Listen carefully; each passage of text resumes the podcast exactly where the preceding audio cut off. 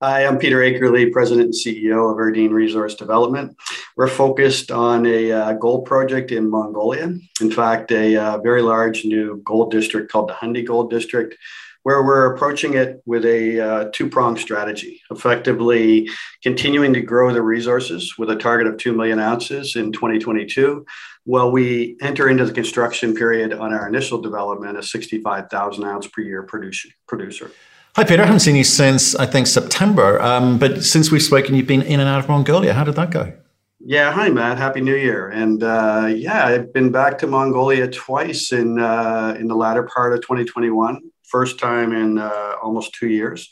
Uh, it was pretty smooth, although things are starting to change again with Omicron. There's been some new uh, restrictions put in place, but yeah, we're getting out of it. We're uh, we're slowly getting back to what will hopefully be normal in 2022. And so, what are the restrictions um, in place? I mean, you've introduced us to some of the um, ministers in, in country and some business people, and we, we, that's given us a good sense of the fact that Mongolia is a good place to do business. But you know, they've got to be responsible. They've got to do things the right way, like a lot of jurisdictions. So, you know, what what are they uh, putting in place? Well, in terms of the COVID restrictions, um, they have been very careful. At the outset, they were um, one of the few countries in the world that had limited spread. That changed in the uh, second half of last year, and they had significant spread with Delta and now Omicron. And they're pretty quick to put new restrictions in place. Um, with what's currently a 10 day quarantine period that's likely to extend into the first couple of months of 2022.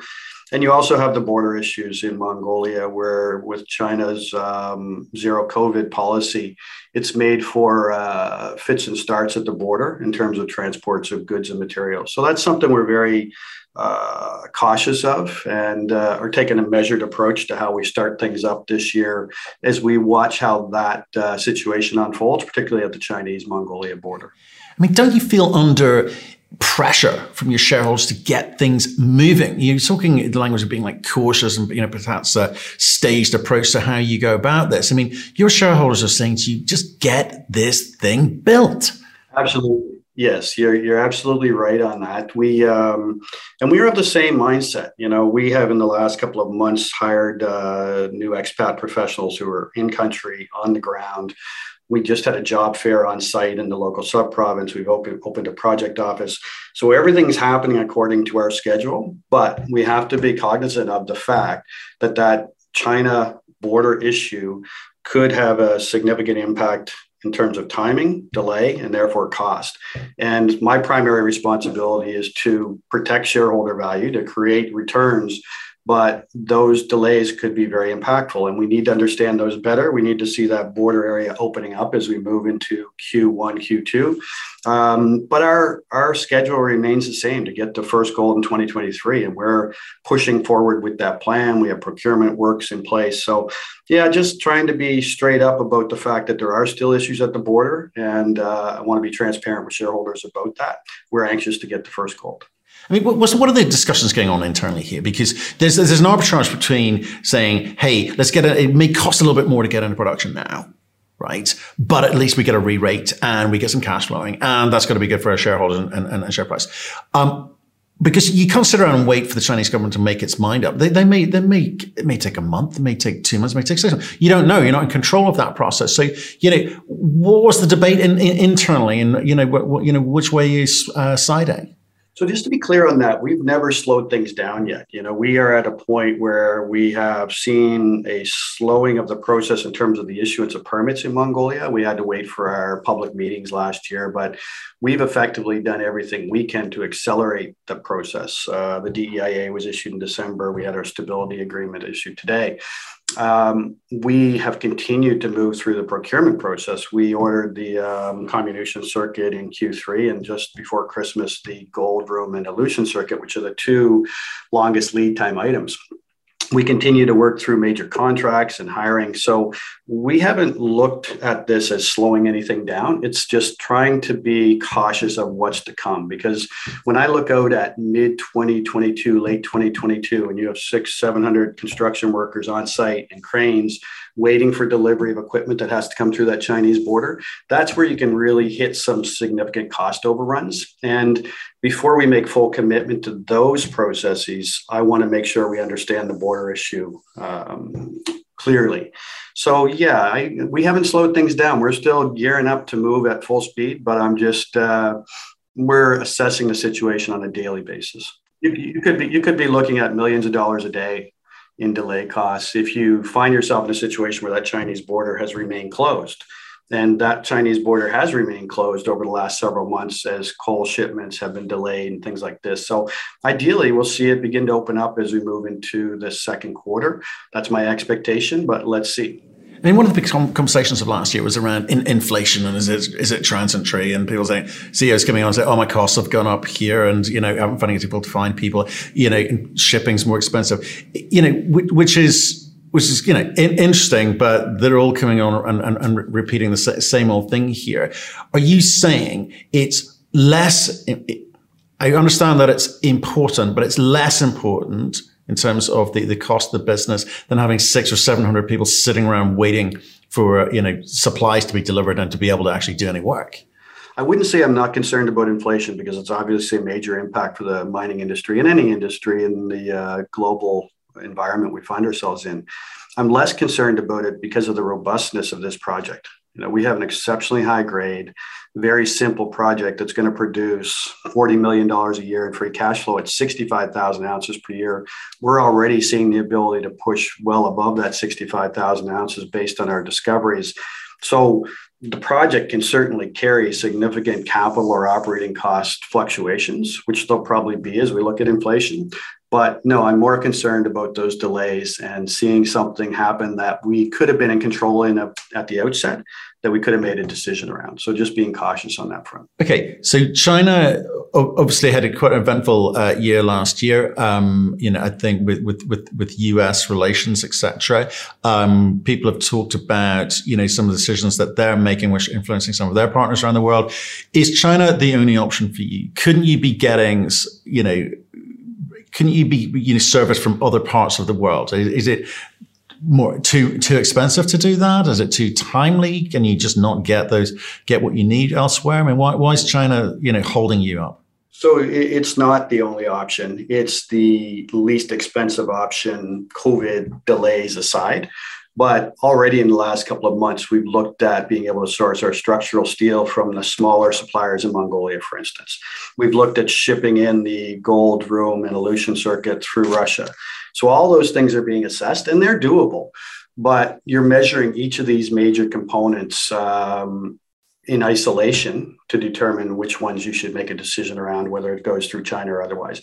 But either way, it's going to take longer than you would have expected at the outset pre COVID. Right. Okay. Look, um, I, I, mentioned at the outset. I, I think since uh, since we spoke, you went and raised five million bucks on the Mongolian exchange. I think that's good news. It probably did you a couple of favors because you you had your um, your DEIA um, approved pretty shortly after uh, that. Um, you know, what what well, one was it easy to go and raise the five million bucks? Where did it come from? Was it institutional retail? I mean, what, what's the profile of that? And what does it, what, what does it do for you? Because you, you could have raised the money elsewhere, couldn't you? Sure. Yeah.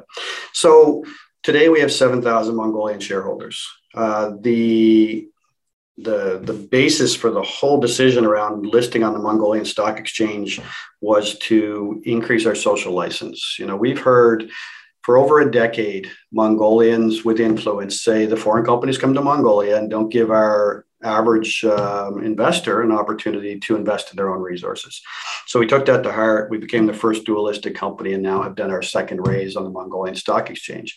You know, when I look at sourcing monies internationally versus sourcing money in Mongolia, there's much greater value in raising retail in Mongolia for the reasons I just stated. If we can share those benefits with thousands of Mongolian citizens, that's a great win for us. And we've seen that, um, you know, in the comments that have come back, the response we've had from politicians, from influential people in Mongolia, it's been a real success for us. Yeah. Okay. Okay. So uh, one question is just on, on, on, my mind. I should have I should have asked before we got off off the topic, which was with regards to um, cost for the build. You, we, we talked previously about fifty five million. Um, is that still going to be enough? Do you see costs uh, having increased, or have you been able to kind of, you know, um, get firm costs from suppliers? So there's no question there's been an increase predominantly in the steel price. So when you look at steel indices, over the past 18 months, they're up about 20 to 30% from where they were when we did our feasibility study. So you have to factor that into our overall capital costs, which will result in a increase. Uh, we're going through that final tendering process now. Our work package has gone out for all major components. So as we go through Q1, we'll get a better sense of what exactly that impact is. But yeah, we're dealing with a early 2020 price deck from the feasibility study. So two years later, with COVID inflation, there will be an impact. And have you got a sense yet of what we're talking about? Is it 5%, 10%, 25%? It's hard for me to say until we see those numbers come in in Q1. And it's probably something that I should be, you know, public with in a release when we update the project, as opposed to trying to throw darts at it today. But there will be there will be an increase, and you can use you know, I think that the steel price probably ties into 30% of our capital costs. Um, so when you look at that indice increase of 20 to 30%, you can do your own math on that. That's kind of the um, kind of the range of impacts I okay, but it, but it's it, it, I guess and sorry, what, what was the how much did you um, uh, allow within the 55 for we had a uh, 10 we had a 10% contingency on right okay okay interesting. Okay yeah we, we, we can go and do some numbers or people we, will certainly do the numbers for our for our uh, viewers. Um after us. Okay so um so that that's that's that's on that. With regards to um this you know if i look if i look back at your share price last year you kind of finished where you started. It was a fairly sort of erratic year uh, for you. I think people want you to get into production for obvious reasons. Um, you're talking very cautious language. Do you think that you are going to start getting into construction this year? I mean, how long are you prepared to wait? So we're on the ground now. As I said, we just had a job fair in um, just before Christmas, and are hiring people who will start at site in the next few weeks. Our intention is to initiate early works, uh, road works, temporary camp, permanent camp, warehouse facilities. So at this point, we remain on schedule to do what we said we were going to do, and uh, yeah, we expect to be into a heavy construction period as we move into the spring. Um, my expectation right now is we'll push into full construction in the middle part of 2022 and still aim for first gold as we move into mid 2023. Uh, so nothing has changed. It's just there's still uncertainty at that border. Okay. Um, so, and we mentioned the DEIA um, approval coming through. You also put out an announcement um, mm-hmm. today uh, with regards to uh, uh, uh, uh, something else, which is, well, tell, tell us what's the significance yeah, of it? So, you know, the Mongolian government uh, a few years ago came out with what they called a tax stabilization certificate as part of their new investment law. And that's to provide investors with certainty that your royalties and taxes will remain level and um, could get better from there if there's improvements through various changes to laws, but they can't get worse. So it's a tax stabilization certificate that was issued by the Mongolian Development Agency to us, and we just announced that this morning. Right, and that's basically, in simple language, it's basically going to lock in a maximum tax and royalty rate. Exactly. So you know where you yeah. stand. For, for, in our case, the life of mine. Right. Life of initial mine. Yeah. Okay, so so we're looking at um, 65,000 ounces initially. You've indicated in this conversation you think you might be able to get more because some of the, the drilling that you're you're doing and some of the the, the work um, done on uh, well Ulaan and, and, obviously Dark Horse. Um, right. yeah. So why don't you tell us about what you know what ha- you have been doing there? Because I think what, what, what have you got? Because you had five million bucks last time we spoke in September. You've raised five million more recently. So the, the coffers yeah, are sitting, okay. We're, sitting on about seven million Canadian in cash today and the burn rate is relatively low. We, um, we, we see that stretching us out into Q2 at the same time as we start to pull in first proceeds from the uh, debt financing.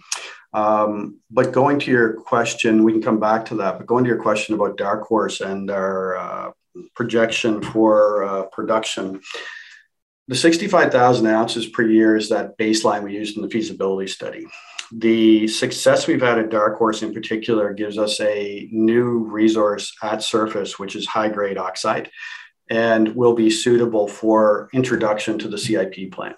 You know, we're seeing zones that are averaging greater than five grams per ton sitting at surface, easily accessible 2.4 kilometers north.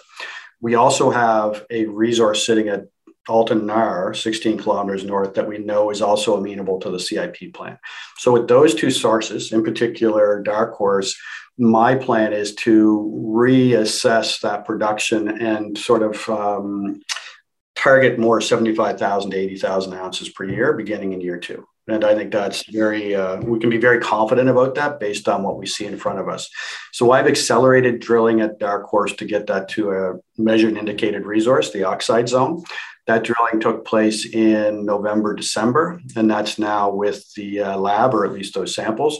And that'll quickly go to an independent to define that resource for us so we can introduce that into the financing discussions. The debt financiers and others will want to see that more with more certainty uh, and then add Altan Nar to that. So yeah, I'm feeling very good about us sort of changing from a 65,000 base to a 75, 80,000 base uh, fairly rapidly here as we move towards initial development. Right. Okay. So, so people have um, seen these sort of high grade uh, headline numbers that you've been putting out in the press releases. I mean, and they, they are, they're exceptional uh, grades uh, and they're, you know, near surface high grade ox- oxides, right? So all very nice. But in the in the context and in the spirit of what how you're, you're you, have been with us is the, the kind of cons- the conservative uh, uh, approach that you have.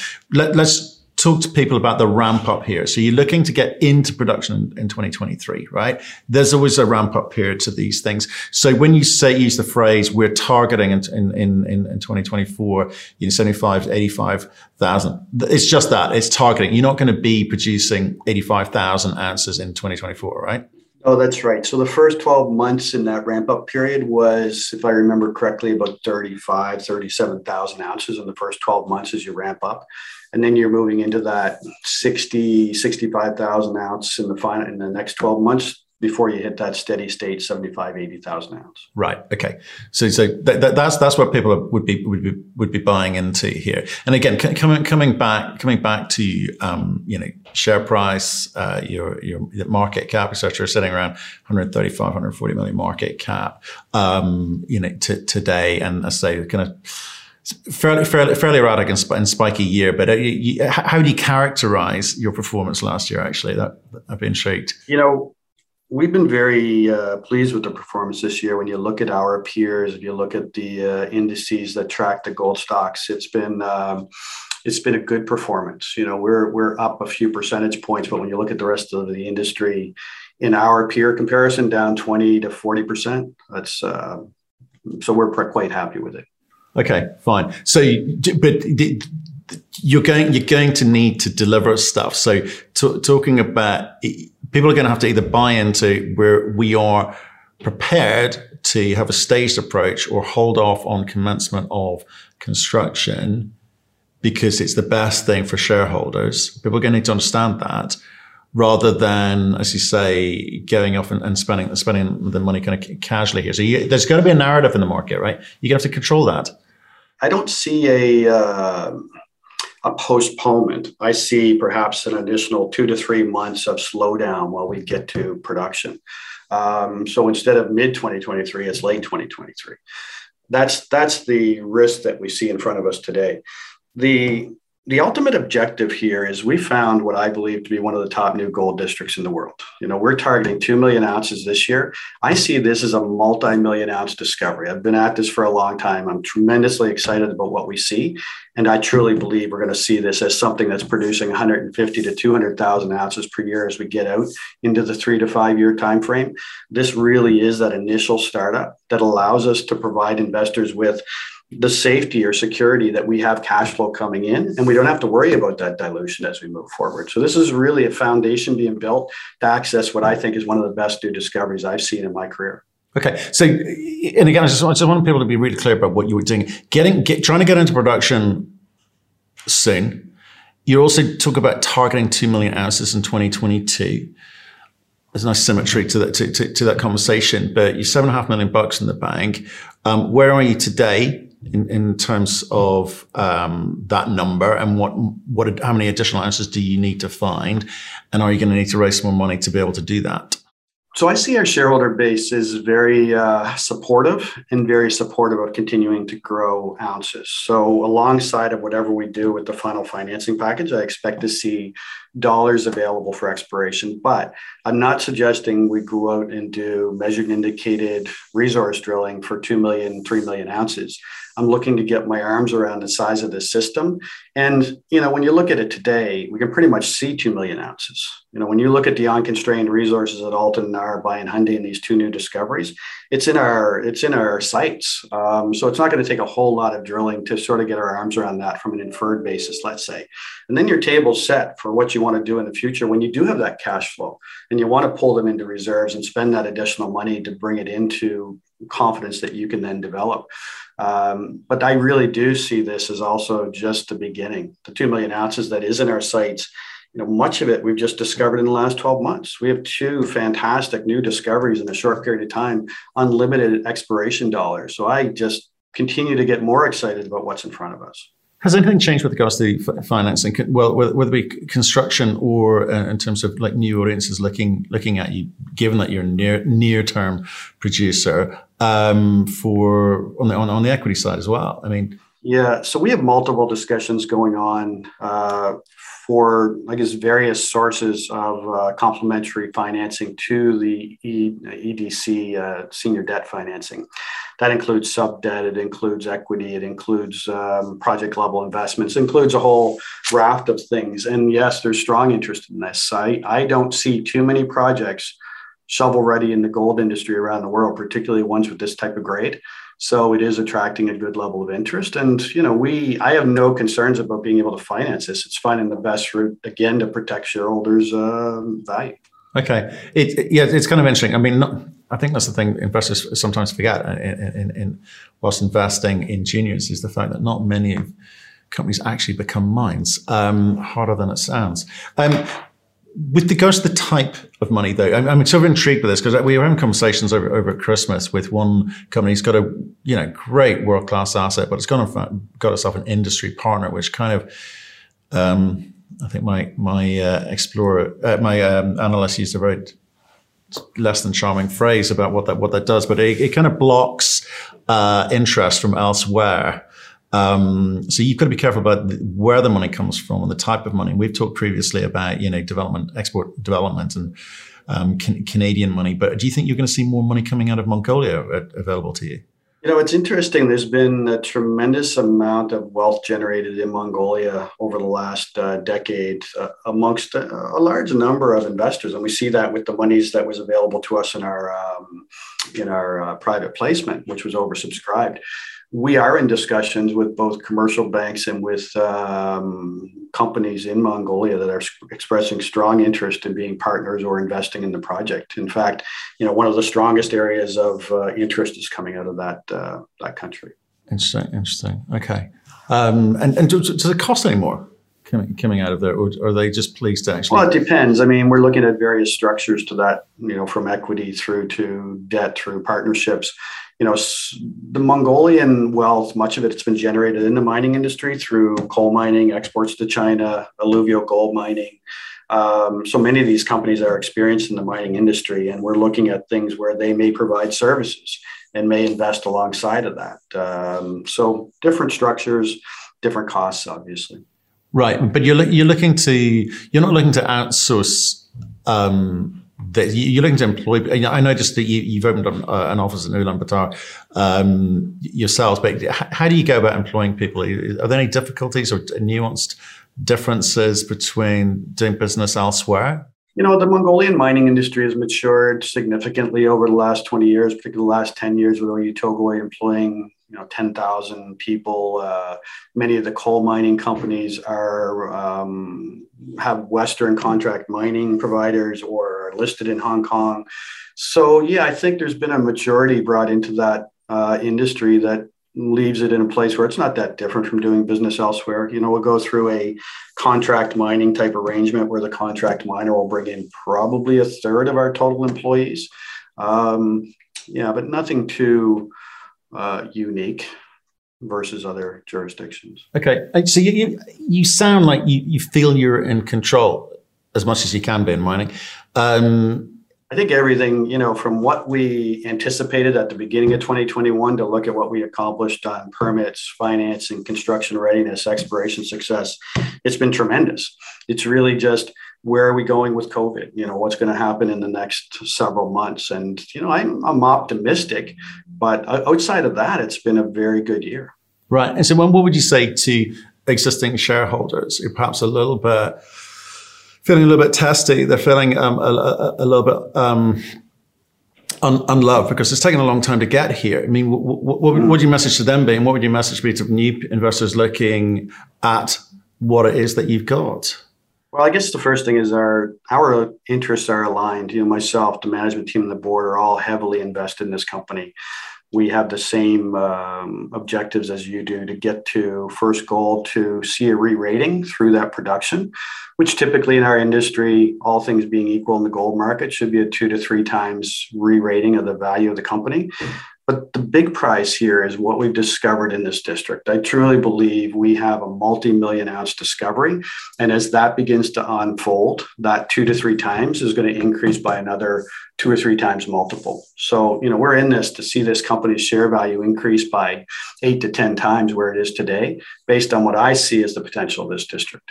Okay. And what your thoughts on the gold market? Obviously, had a pretty tricky last four months of the year last year. Are you seeing that continuing?